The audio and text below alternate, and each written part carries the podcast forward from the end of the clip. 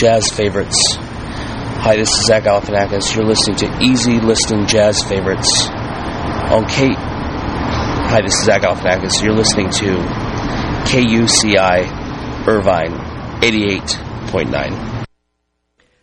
The views and opinions expressed on this program do not necessarily represent those of KUCI, its management, or the UC Board of Regents. For more information on this or other KUCI programs, visit kuci.org or kucitalk.org.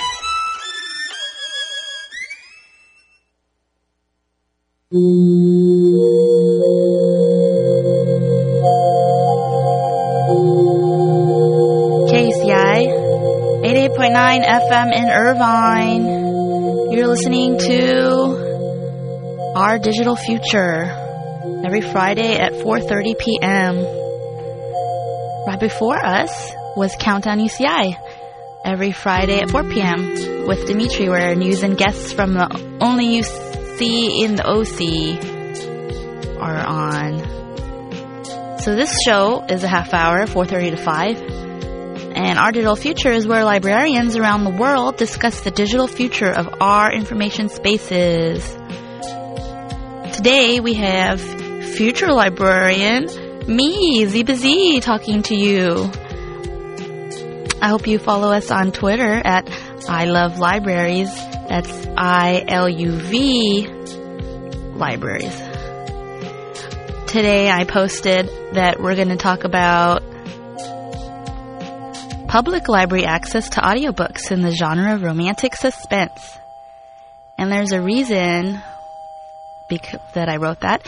You see, I go to school at the University of Illinois Urbana Champaign, where we're in an adult popular literature summer class that's discussing all the genres available at public libraries that we may not be familiar with. And I was not familiar with the romantic genre of romance until we had to read two books for class and write an essay that's due Monday. I still have to do a thousand words on that, but I want to share with you what I've learned because I think a lot of you, like me, are not familiar with the romance genre.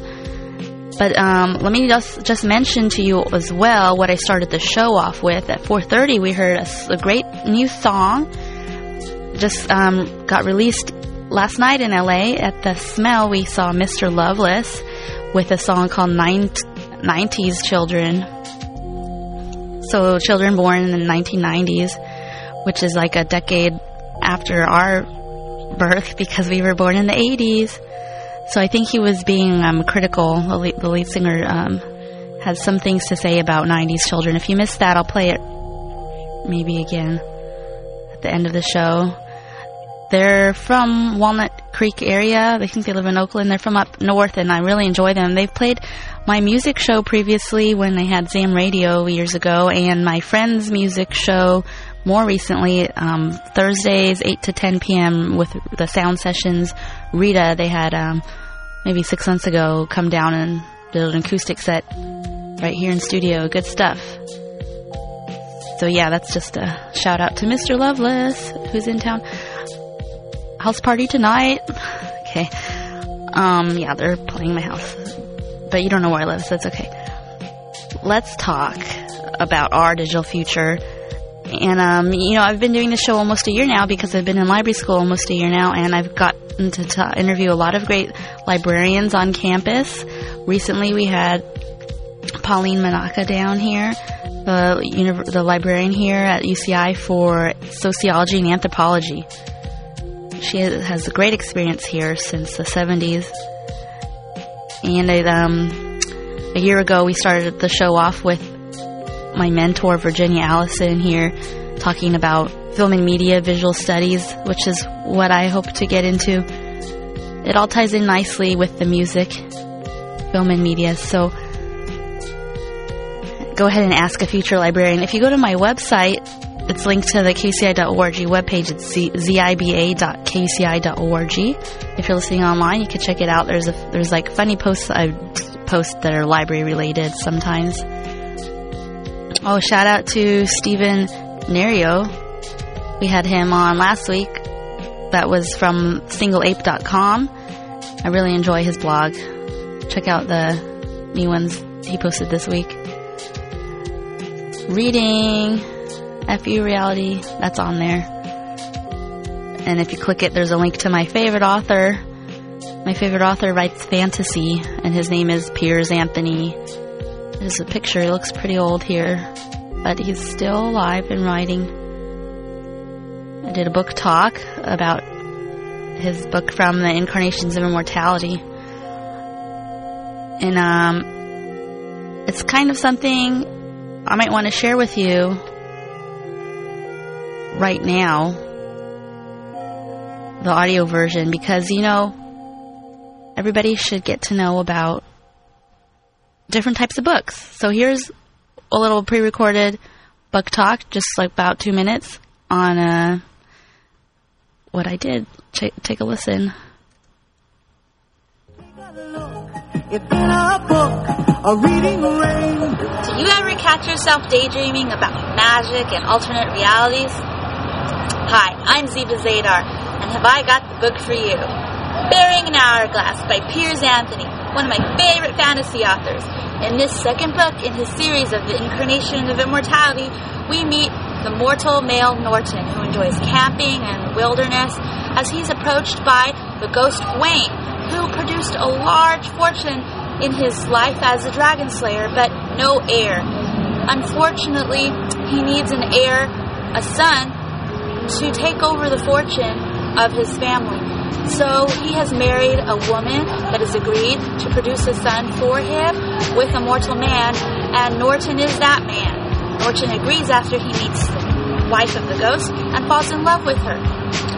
A year after the production of the heir, the son is killed tragically by a disease that was given to him by the incarnation of nature after doing a favor for Gawain and putting his genetic essence into the unborn son, tragically giving the genetic disease that runs in Gawain's family to the son. And Norton then loses the only woman he ever loved because she kills herself after a few weeks that her son is dead. Norton then is propositioned by the incarnations to fill the slot as the incarnation of time, and with nothing left to live for, he agrees. He joins the ranks of the incarnation of death, war, fate, and nature in the struggle between good and evil that exists on Earth. This book is jam packed with many more surprises as this all happens within the first few chapters. This is a great series if you'd like to continue, or you could just read the one book. You don't really need to read the others to enjoy this wonderful entertainment piece by Piers Anthony. Check out his other series as well. There's the Blue Adept series and the Xanth series. One part I really love about this book is the ring that Norton wears throughout the novel. It's a snake ring he names Snake. It's magical and provides the answer to any question with one squeeze for yes and two squeezes for no. I know you'll have fun reading this book, but you don't have to take my word for it.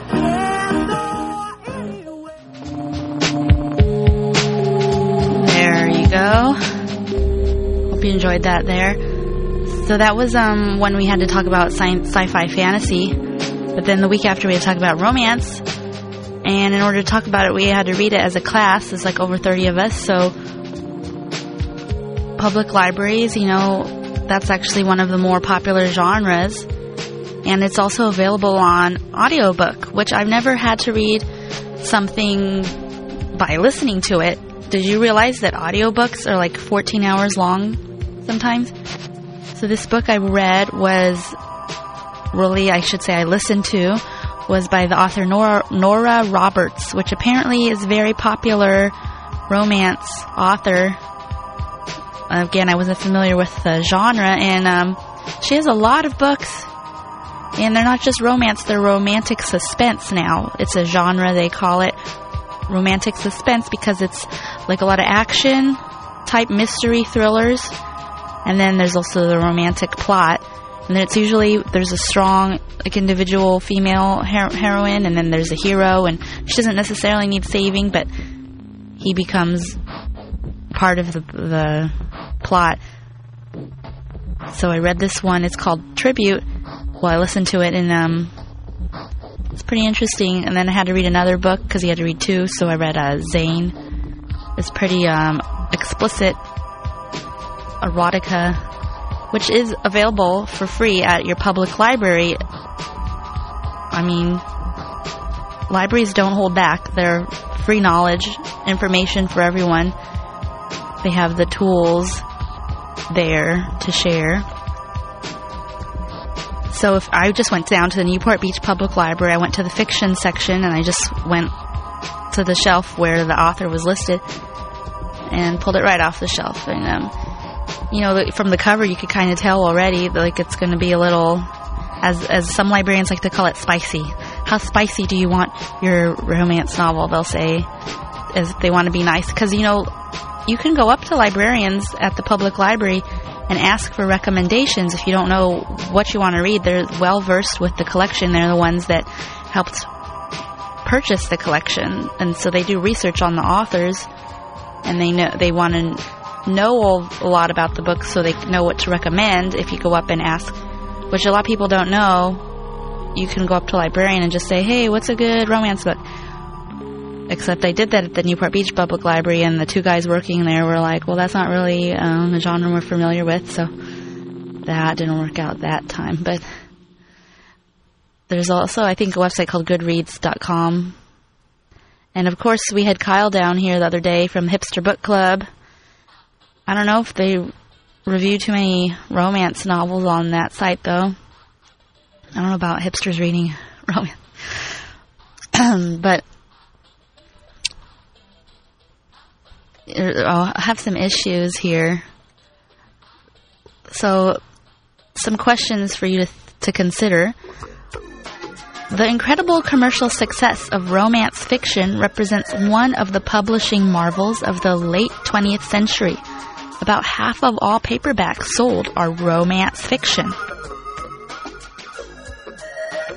So, did you know a recent Romance Writers of America survey states that men readers have increased to 22% of the total romance readership, up from an estimated 7% in 2002?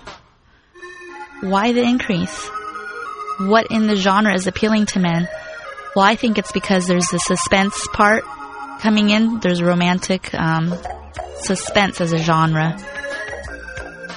And also, we, we have a question on why do people like to read romantic fiction? So there's just a sheer quantity sold. Pop romance is by far the most popular popular of all fiction genres. Hmm, maybe because their life's not too spicy? And there are a lot of subtypes of romance. Um, it's funny, the subtypes. I didn't realize there's so many subtypes.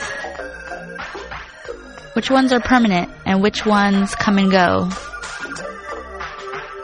Is there a formula that exists in the novels? Do they carry over? What are the basic myths of popular romance?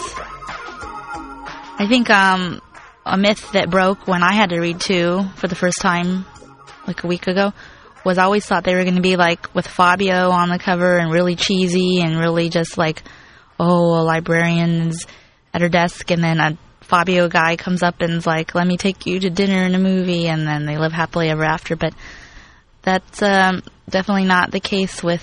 That's a myth because the ones I read were it seemed like a, myst- a mystery book. I was like, this doesn't sound like romance. It's like a mystery. But that's interesting because you could really call everything romance genre because when you're watching a film, usually they have a specific plot. There has to be the relationship ending for happily ever after. Otherwise, a lot of times movies aren't entertaining. So the script writer says there always has to be a romantic um, relationship for the film to be entertaining to or appealing to people. So they could all be considered romance in, in some aspect. So here we are on our digital future. Colin, if you'd like to contribute what your knowledge at 949-824-5824. That's 949 UCI 948 UCI KCI. Yeah, I like to have guests usually so they can talk about their experiences in the field. I think in the coming weeks we're going to have a former intern to the UCI libraries on. He has a lot of good stuff to say about film and media. And then hopefully um, we're going to have a IT staff at the library talk about fun stuff. And then we have a prospective library student that wants to talk about libraries. Right now, she's getting her PhD on campus for anthropology, I believe, but she didn't want to become a professor, so she's looking at a library school.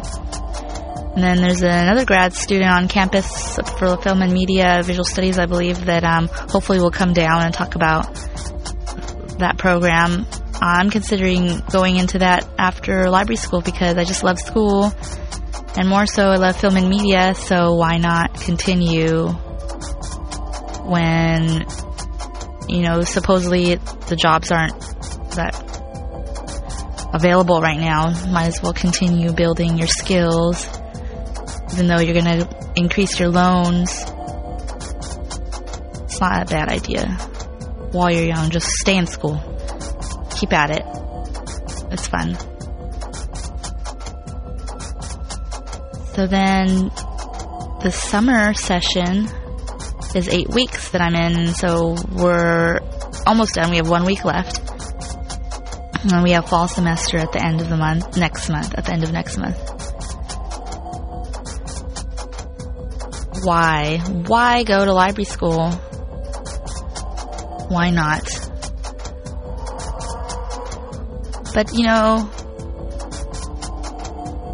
libraries aren't getting as much attention as they should be. In, in the past, they were more respected, but now with the internet and ebooks, you th- you would think, oh well, the library just has paperbacks why go there when everything's on an ebook?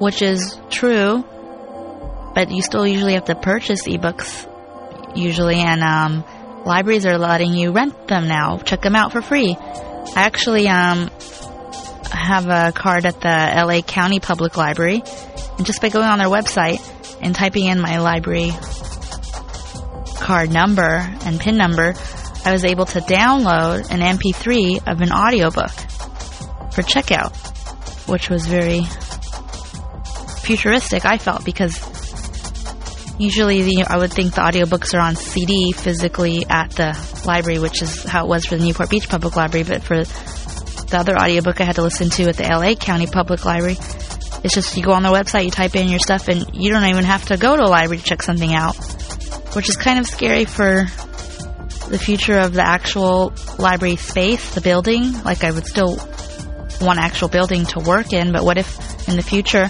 librarians are just at a computer from home getting paid to be collecting ebooks for the virtual library and there's no actual in-person interaction anymore which you know little by little there's less and less in-person interaction for everything out there going on these days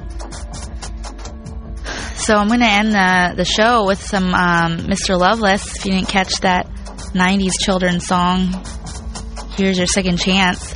Stay tuned next week where we talk about more exciting library archives and museums issues. Thanks for listening.